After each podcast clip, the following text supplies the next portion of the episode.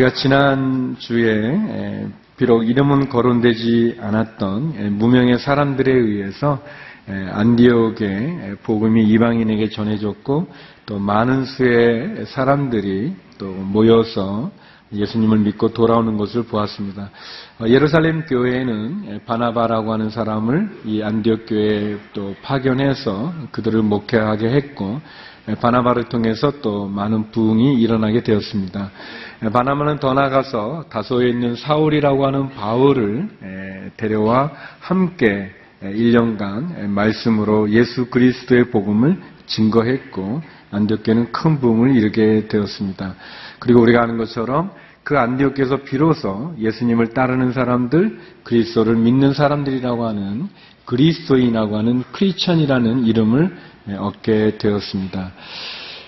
그리고 이제 오늘 본문은 예루살렘에 큰 기근이 있었는데 그 기근으로 예루살렘 교회 성도들이 어려움에 처하게 되자 안디옥 교회는 구제 헌금을 모아서 바나바와 바울 편으로 그 구제 헌금을 전해주는 그런 배경 속에서 일어났던 내용들을 다루고 있습니다. 저는 오늘 본문에서 네 가지의 내용을 여러분과 함께 살펴보기를 원합니다. 먼저 첫 번째는 야고보의 순교의 내용입니다. 우리 1절에서 3절까지 말씀을 같이 한번 읽어보겠습니다. 1절에서 3절입니다. 시작. 그 무렵 헤로당이 교회를 박해하려고 교회에 속한 몇몇 사람들을 체포했습니다. 헤롯은 먼저 요한의 형제 야고보를 칼로 죽였습니다.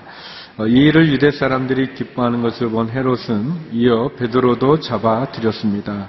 어, 이때는 무교절 기간이었습니다.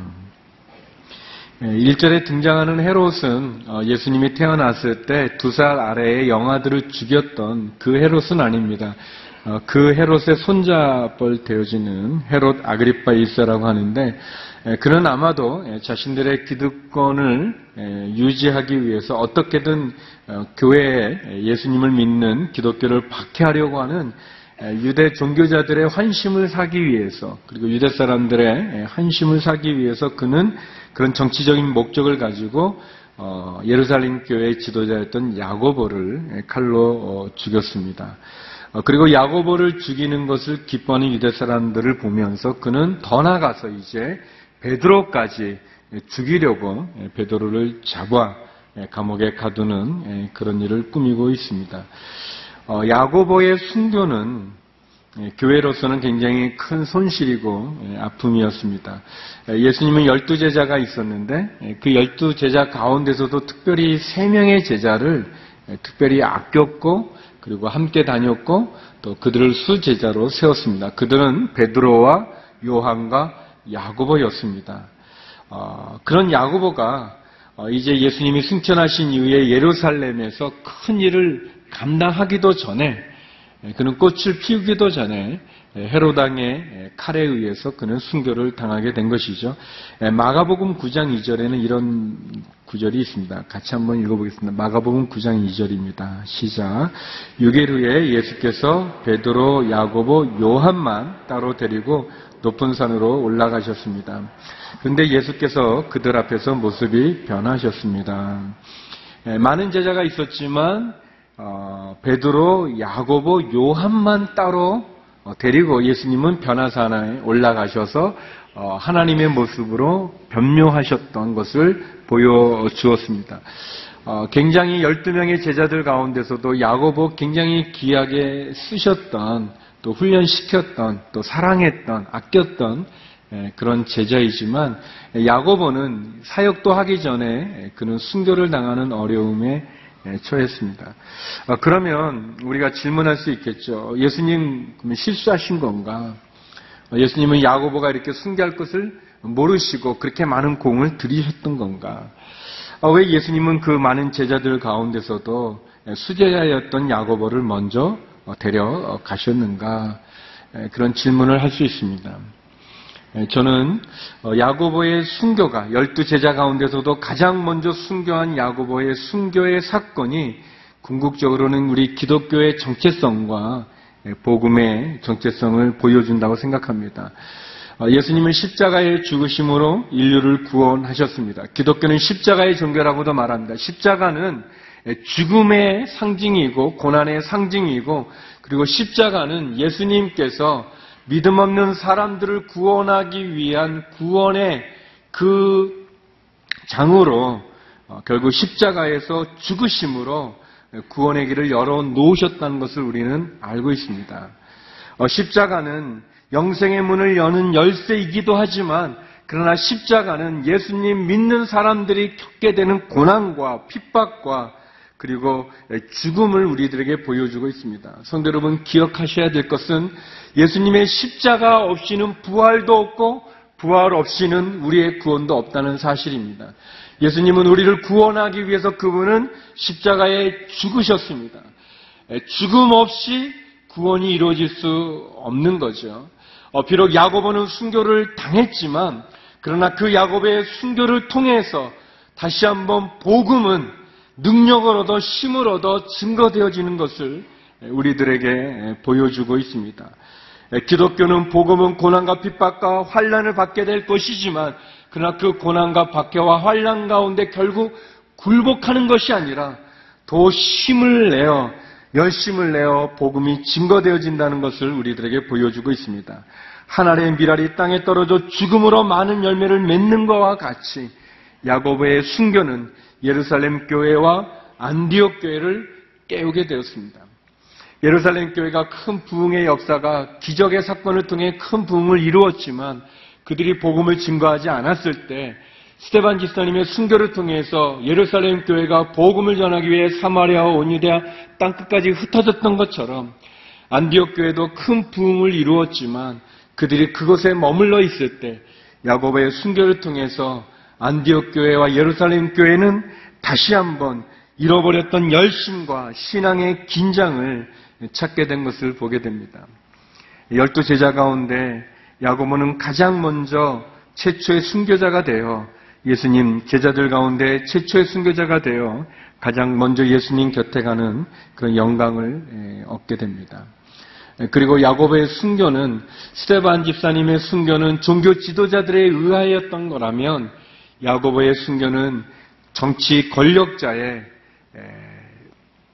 핍박에 의해서 순교당한 것을 봅니다. 아, 그래서 이제 교회는 종교 지도자들뿐 아니라 유대인들뿐만 아니라 종교적 핍박과 박해뿐만 아니라 정치적인 핍박과 박해를 받는 그런 어려움 속에 빠지지만 그러나 성경은 우리들에게 교회는 더 살아나 주의 복음을 증거하고 있다는 사실을 보여주고 있습니다. 우리들 가운데 성도 여러분 가운데 예수님을 믿는 것 때문에 어려움과 박해와 고난을 당하는 성도님들이 계십니까? 또 손해를 보는 그런 성도님들이 계십니까? 오늘 본문의 말씀과 같이 그런 핍박과 어려움과 고난 속에서도 더욱더 믿음을 강하게 하기를 주의 이름으로 축원합니다. 더 주님 앞에 굳건히 쓸수 있기를 바랍니다.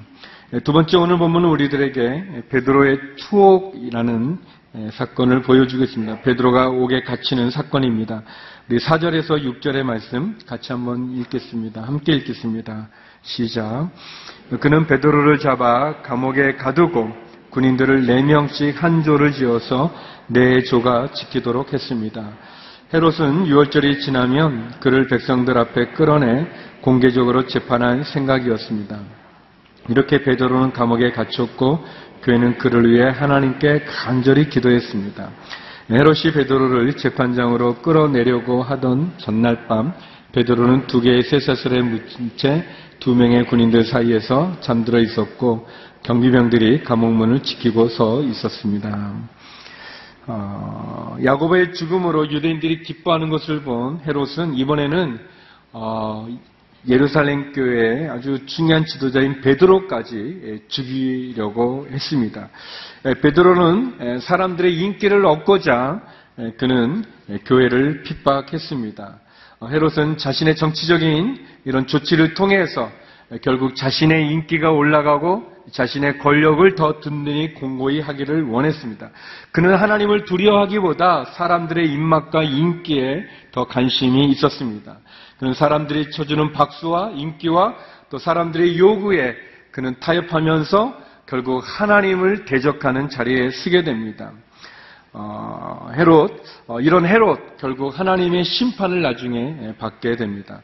어, 베드로는 이런 헤롯의 예, 그런 음모 속에 예, 잡혀서 결국 감옥에 갇혀지게 되는데 그때가 무교절 기간이었습니다. 무교절은 일주일간 지내는 이스라엘 절기 기간인데 이 절기 기간의 유대의 풍습은 어떤 어, 재판을 한다거나 또는 사형을 하지는 않았습니다. 그래서 헤롯은 이 무교절이 끝나는 그 마지막 7일째 되는 때가 6월절로 지키게 되는데 그 6월절이 끝나면 많은 사람들이 있는 공개 재판을 통해서 베드로를 사형시키고자 하는 그런 계획을 갖고 있었습니다.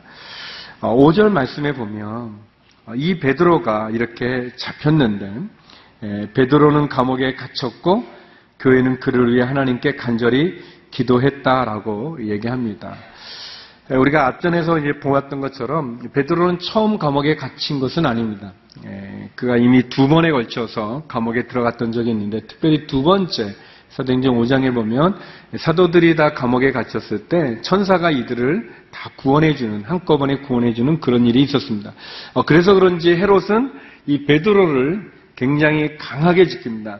네 명을 한 조로 해가지고 네 개 조 모두 16명이 베드로를 지키게 했습니다. 그래서 양쪽의 군사들이 같이 그와 자고 그와 같이 있고 예, 수, 수갑을 같이 채우고 예, 그리고 어, 또두 명은 또 이 문을 계속 지키면서 철통 같은 예, 그렇게 베드로를 지키는 그런 모습을 보여주고 있습니다. 베드로가 잘 때도 두 명이 그 양옆에서 함께 자면서 베드로를 지키는 거죠. 예, 그만큼 베드로가 중요한 인물이라는 것을 보여주기도 하고 또 이전에 또 사도들이 이렇게 구출된 적이 있었던 예, 그것을 의식해서 더 철저하게 예, 감시를 하고 있습니다. 이때 교회는 어떻게 했는가? 5절에 보면 베드로는 감옥에 갇혔고 교회는 그를 위해 하나님께 간절히 기도했다고 얘기하고 있습니다. 교회는 베드로를 위해서 무엇을 했는가? 하나님께 간절히 기도했다고 얘기하고 있습니다. 네, 사랑하는 성도 여러분, 위기와 어려움이 왔을 때 예루살렘 교회는 어떤 뭐 어, 대표단을 만들어서 헤롯과 막구 교섭을 하거나 또는 베드로를 감옥에서 꺼내오기 위해서 권력 있는 자를 찾아가 부탁하지 않았습니다. 돈을 써 뇌물을 사용하지 않았습니다. 그런 인간적인 수단과 방법을 의지하지 않았습니다. 교회는 야곱의 순교 이후 교회는 베드로를 위해서 간절히 하나님께 기도했다고 얘기하고 있고 하나님은 그 교회의 기도에 응답하신 것을 우리들에게 보여주고 있습니다.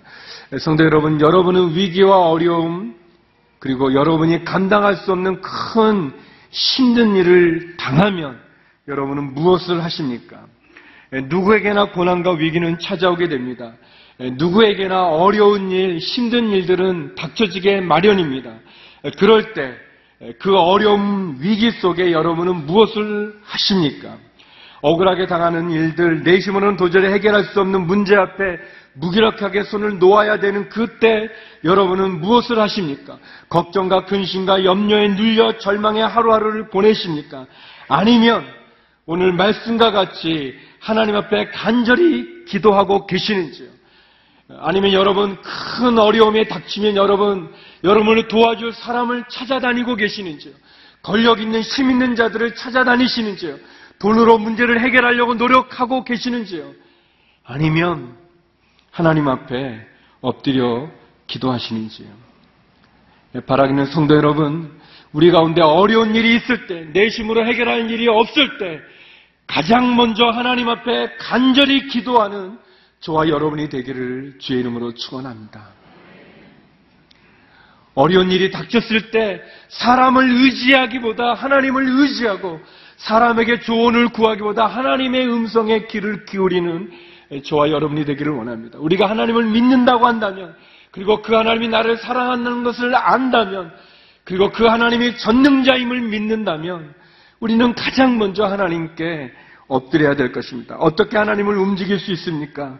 그것은 기도입니다. 우리가 기도할 때 하나님의 뜻을 알 수도 있고, 기도할 때 하나님 움직이시는 거죠. 어, 기도는 하나님, 하나님 앞에 나아가는 것입니다. 하나님을 의지하는 것입니다. 물론 우리가 해야 될 일들을 잘 감당해야 되겠죠. 그러나 먼저 하나님을 의지하고 하나님께 기도할 때 우리의 문제는 해결될 수 있을 것입니다. 그리고 하나님은 그 문제가 우리로 하여금 하나님을 더 가까이 나오게 하는 그 길이 되기를 원하십니다. 염려와 걱정으로 우리가 두려워할 것이 아니라 하나님께 기도해야 될 것입니다. 말씀과 같이 베드로가 감옥에 갇혔을 때 그들의 중심적인 지도자였던 야고보가 순교당하고 그리고 베드로마저 감옥에 갇혀 이제 죽음을 앞두고 있는 그 위기 상황 가운데 그 절체절명 때 교회는 간절히 하나님께 기도했다고 합니다. 에, 우리가 풀 수 있는 문제도 있지만 우리의 힘으로 해결되지 않을 때 그때 우리가 낙심하거나 절망한 것이 아니라 하나님께 기도할 수 있기를 바랍니다. 그것이 믿음을 가진 자들이, 신앙을 가진 자들이 하나님을 믿는 우리가 해야 될 첫 번째 일일 것입니다. 우리가 기도하면 하나님 말씀하실 것입니다. 우리가 기도하면 하나님 역사하실 것입니다. 우리가 기도하면 하나님 우리를 도와 주실 것입니다. 예, 시편 27편에 보면 다윗은 그런 고백을 합니다. 어렵고 힘든 상황 가운데 그는 1절, 7절, 14절에 이런 고백을 합니다. 이 고백이 우리의 고백이 되기를 원합니다. 같이 한번 읽어보겠습니다. 시작. 여호와는 내 빛이시요 내 구원이시니 내가 무엇을 두려워하겠습니까? 여호와는 내 삶의 힘이시니 내가 누구를 무서워하겠습니까? 오 여호와여 내가 부르짖을 때 들으소서 나를 불쌍히 여기시고 응답하소서 여호와를 바라보아라 강하고 담대하게 여호와를 바라보아라 하나님 앞에 기도하며 하나님을 바라보는 저와 여러분이 되기를 바랍니다. 세 번째 오늘 본문은 우리들에게 천사의 지시의 내용을 우리들에게 보여주고 있습니다. 천사의 지시입니다. 우리 7절에서 9절 말씀 같이 한번 읽어보겠습니다. 함께 읽겠습니다. 시작. 그런데 갑자기 주의 천사가 나타나더니 간방이 빛이 환하게 비치는 것이었습니다. 그가 베드로의 옆구리를 찔러 깨우며 어서 일어나거라 하고 말했습니다. 그러자 베드로의 손목에 매여 있던 쇠사슬이 풀렸습니다. 그때 천사가 베드로에게 허리띠를 메고 신을 신어라 하고 말하자 베드로는 그렇게 했습니다. 천사가 다시 겉옷을 입고 나를 따라오너라 하고 말했습니다. 베드로는 천사를 따라 감옥에서 나오면서도 도대체 천사가 하는 일이 꿈인지 생시인지 알 수 없었습니다. 그저 환상인 것만 같았습니다. 하나님은 성도들의 기도에 응답하시는 분이십니다. 하나님은 천사를 보내서 베드로를 깨우셨습니다. 이 도저히 감옥에서 풀려날 수 없는 불가능한 그런 상황인데 하나님 주의 천사를 보내서 베드로를 탈출시키는 그런 일을 하십니다. 7절에 보니까 갑자기 갑자기 주의 천사가 나타났다 그래요. 6절에 보면은 이 전날 그러니까 이제 베드로가 이제 재판 받아서 죽음 당할 그, 그 전날 갑자기 천사가 나타났다고 얘기합니다. 뭐 꼭 하나님이 그런 분은 아니실 텐데 하나님이 뭐 이렇게 짓궂은 분은 아니신데 불구하고 이상하게 하나님은 보면 이렇게 좀 미리미리 이렇게 도와주거나 이렇게 막 하지 않고 아주 갑자기 이게 무교제 일주일 기간인데 아마도 이제 며칠 이게 감옥인데 그게 아니라 이게 아주 바로 첫날 아주 첫날 이렇게 역사하시는 거예요. 마지막에 역사하시는 게 있어요. 또 이 베드로도 참 대단한 분인 게 이게 또 이렇게 잠을 주무시고 계십니다. 자기 내일은 죽을 텐데 이게 잠이 옵니까? 그런데 이제 아주 잠도 자서 이 천사가 나타나가지고 옆구리를 쳐서 깨게 깨웠다는 거예요. 이게 베드로도 믿음이 대단한 거죠. 하나님을 믿는 믿음이 있는 겁니다. 이게 하나님은 우리가 그분을 온전히 믿기를 원하시는 것 같아요. 끝까지 그분을 놓지 않고 믿기를 원하시는 것 같아요. 성도 여러분, 우리가 마지막까지 하나님을 끝까지 믿는 그 믿음의 자리에 쓸 수 있기를 주 이름으로 축원합니다. 우리가 그 여리고성도 그러잖아요. 여호수아서에 보면 여리고성을 이렇게 어, 하루에 한 바퀴씩 이렇게 6일 동안 돌고 마지막 7일째 되는 날 7바퀴 돌고 큰 함성을 지르라고 이렇게 얘기하잖아요. 그럼 이제 이스라엘 백성들이 이제 첫째 날 이렇게 한 바퀴 싹 돌면 성에 이제 금이 간다든지 그러면 둘째 날 한 번 돌면 이제 그 금이 점점 이렇게 균열이 더 커지고 셋째 날에는 저 위에 있는 그 벽돌 같은 게 이렇게 떨어지고 뭐 그러면 그 돌면서 얼마나 신이 납니까? 얼마나 기분이 좋습니까? 얼마나 믿음의 확신이 있겠어요? 근데 그런 내용이 별로 없어요. 에, 이게 끝까지 끝까지 하나님을 믿는지를 하나님은 보시는 것 같아요. 에, 성도 여러분, 때는 하나님이 정하시는 겁니다. 에, 때는 하나님이 정하시고 방법도 하나님이 정하시는 것입니다. 우리는 그분을 믿는 게 중요합니다. 의심하지 않고 불안해하지 않고 온전한 믿음으로 그분을 붙잡는 것이 중요합니다. 마지막까지 붙잡는 게 중요합니다. 여기 보니까 천사가 탁 나타났는데 이 감방에 빛이 환하게 비쳤다고 그랬어요. 이것도 좀 그렇잖아요. 원래 이렇게 이, 이 탈옥시키려면은 좀 깜깜하고 좀 이렇게 어두워야 되는데 환하게 천사가 갑자기 환하게 그리고 이제 베드로 이제 자니까 자꾸 옆구리 찔러서 이제 깨워서 어서 일어나거라. 어서 일어나. 원래는 이제 쉿 하고 이제 이렇게 해야 되는데 그게 아니라 지금 이게 자고 있으니까 어서 일어나거라 이렇게 말하고요. 그래서 이제 그 베드로가 이제 보니까 이 손목에 묶었던 쇠사슬이 이제 풀렸어요. 이 일을 일어났더니 어, 천사가 아 허리띠를 매라 옷을 이렇게 허리띠를 신도 신어라 그러는 거예요. 이렇게 베드로가 허리띠도 매고 신도 신었더니 또 많은 거예요. 겉옷도 입어라. 오늘 날씨가 굉장히 추운데 이때도 밖에가 추웠는지 아무튼 그냥 이 장면을 보면 우리가 알 수 있는 건 하나님이 베드로를 죄인처럼 그렇게 추록시키는 게 아니죠. 당당하게, 분명하게, 그냥 환하게 비춰서, 그리고 자꾸 말, 말하면서, 에, 그가 있었던 겉옷까지도, 겉옷은 유대인에게 참 중요한 옷인데, 겉옷까지도 챙겨서 하나도 두지 않고 나오는 얼마나 당당하게 베드로를 추록시킵니까? 어, 그리고 어, 베드로를 따라서 베드로는 천사를 따라서 감옥에 나오게 하고 있습니다. 몰래 나오는 게 아니고요.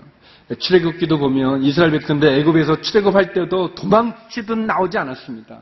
그들은 애굽 사람들의 금은 패물을 받으면서 당당하게 나오게 됐습니다. 성도 여러분, 하나님 그를 사랑하는 자를 당당하게 지켜주시는 분이십니다. 이 세상 가운데서 당당하게 하나님 인도해 주시는 분이십니다. 비록 스테반 집사님 순교당하고 야고보 순교를 당했지만 하나님 그를 따르는 믿음을 가진 자들이 이 세상의 승리자의 모습으로 인도해 주시는 것을 볼 수 있습니다. 그리고 또 한 가지 제가 묵상됐던 부분은 뭐냐면 어, 이, 이 하나님께서 말이죠. 그냥 베드로 이렇게, 이렇게 자고 있는 이 베드로 그냥 씩 해가지고 그냥 그 기도하는데 이렇게 딱 추룩시켜 줄 수 있을 텐데 그렇게 안 하잖아요. 그리고 천사가 그냥 베드로 이렇게 안아가지고 그냥 싹 가면 되는데 뭐 이렇게 깨울 필요도 없이 뭐 옷 입어라 뭐 신발 신어라 그럴 필요도 없이 그렇게 하는데 그렇게 안 하셨다는 거예요. 천사가 나타났지만 그래서 베드로의 이 손문에 묶인 쇠사슬도 풀어주고 또 철문도 열어주지만 그러나 옷 입는 거는 베드로가 해야 되는 거예요. 옷 입고 신발 신고 겉옷 입고 천사 따라가야 되는 건 베드로가 해야 되는 일입니다. 여러분 하나님이 하실 일이 있고 베드로가 해야 될 일이 있습니다.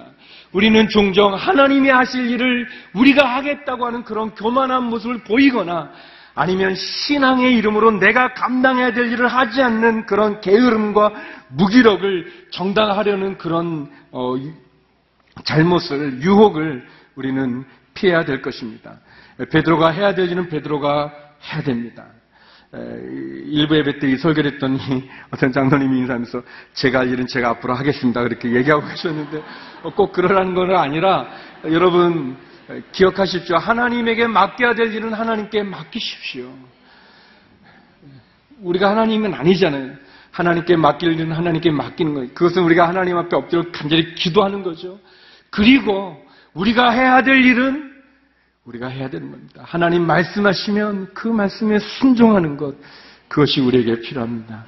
마지막 네 번째는 베드로의 고백을 우리가 볼 수 있습니다. 베드로의 고백입니다. 우리 10절에서 12절 말씀 같이 한번 읽어보겠습니다. 함께 읽겠습니다. 시작. 그들은 첫 번째 경비병들과 두 번째 경비병들을 지나서 성으로 통하는 철문에 이르렀습니다. 그 문이 저절로 열려 그들은 바깥으로 나왔습니다. 거리를 하나 지나자 갑자기 천사가 떠나갔습니다. 그제야 비로소 베드로는 정신이 들어 이제야 분명히 알겠다. 주께서 천사를 보내 헤롯의 소나기와 유대 사람의 모든 기대에서 나를 구해 주셨다고 말했습니다. 이 사실을 깨달은 후 그는 마가라고도 하는 요한의 어머니 마리아의 집으로 갔습니다. 많은 사람들이 그곳에 모여 기도하고 있었습니다.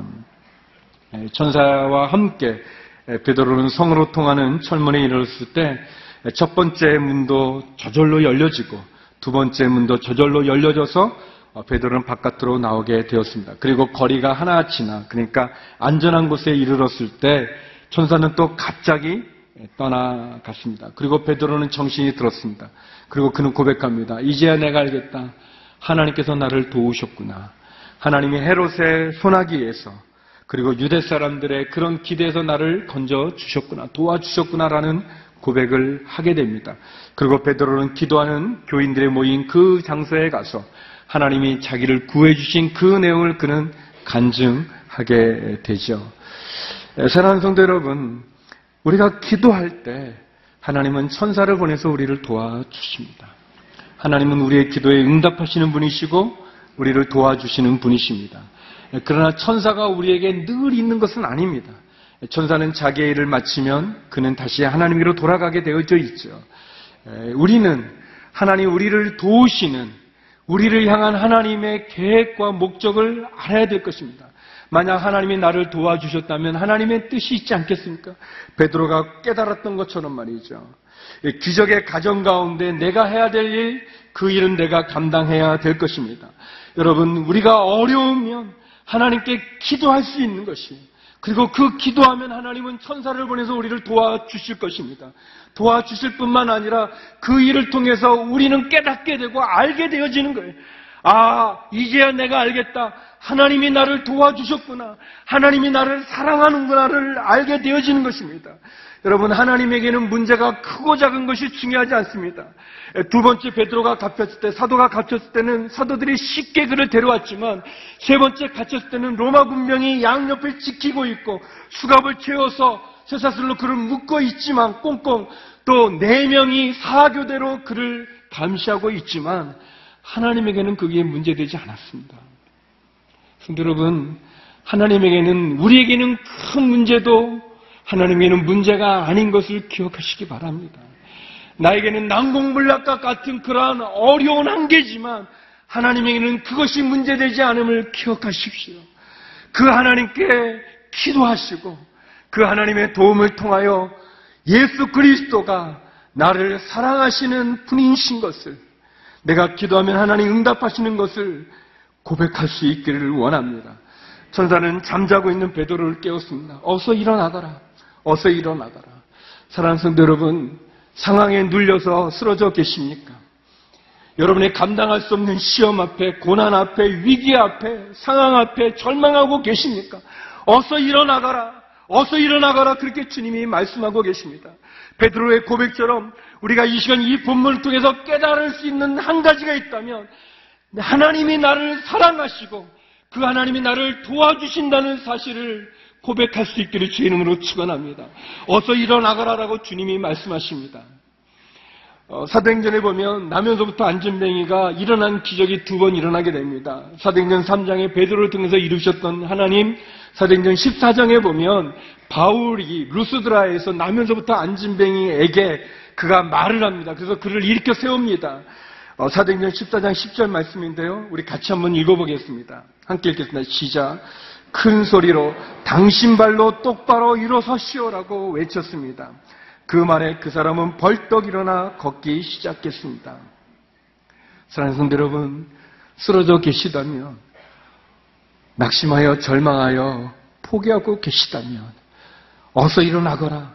너의 발로 똑바로 일어서거라. 라고 말씀하시는 하나님의 음성을 듣고, 그 하나님의 음성을 순종하여 베드로처럼 하나님이 나를 도우셨구나라는 고백할 수 있는 저와 여러분이 되기를 이 한 주가 되기를 주의 이름으로 축원합니다.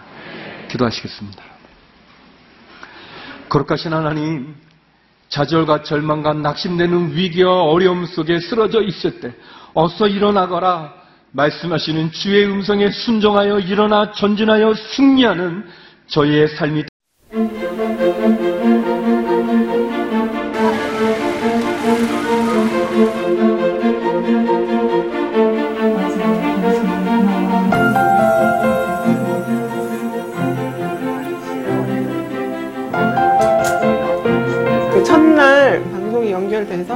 테레비를 딱 틀었을 때 지금도 생생하죠 애들이랑 막 박수 치면서 어, 텔레비전으로 방송이나 막 이러면서 기뻐했던 기억이 나요. 이렇게 와서 한국말로 대화하고 성경도 이렇게 같이 한국말로 보고 나눈다는 게 너무 귀하고 너무 기다려지는 시간이에요. 여기 뜻을 세우시고 이렇게 후원해 주시는 그 후원자 분들에게 어, 정말 감사를 드리고요. 특별히 많은 선교사님들이 회복하고 재교육받고 때로는 낙심하지 않고 처음 믿음의 친구 옆에 있는 것 같은 그런 역할을 해주신다는 어, 생각을 하시고 어떻게 표현할 수가 없는데 정말 감사하다는 거.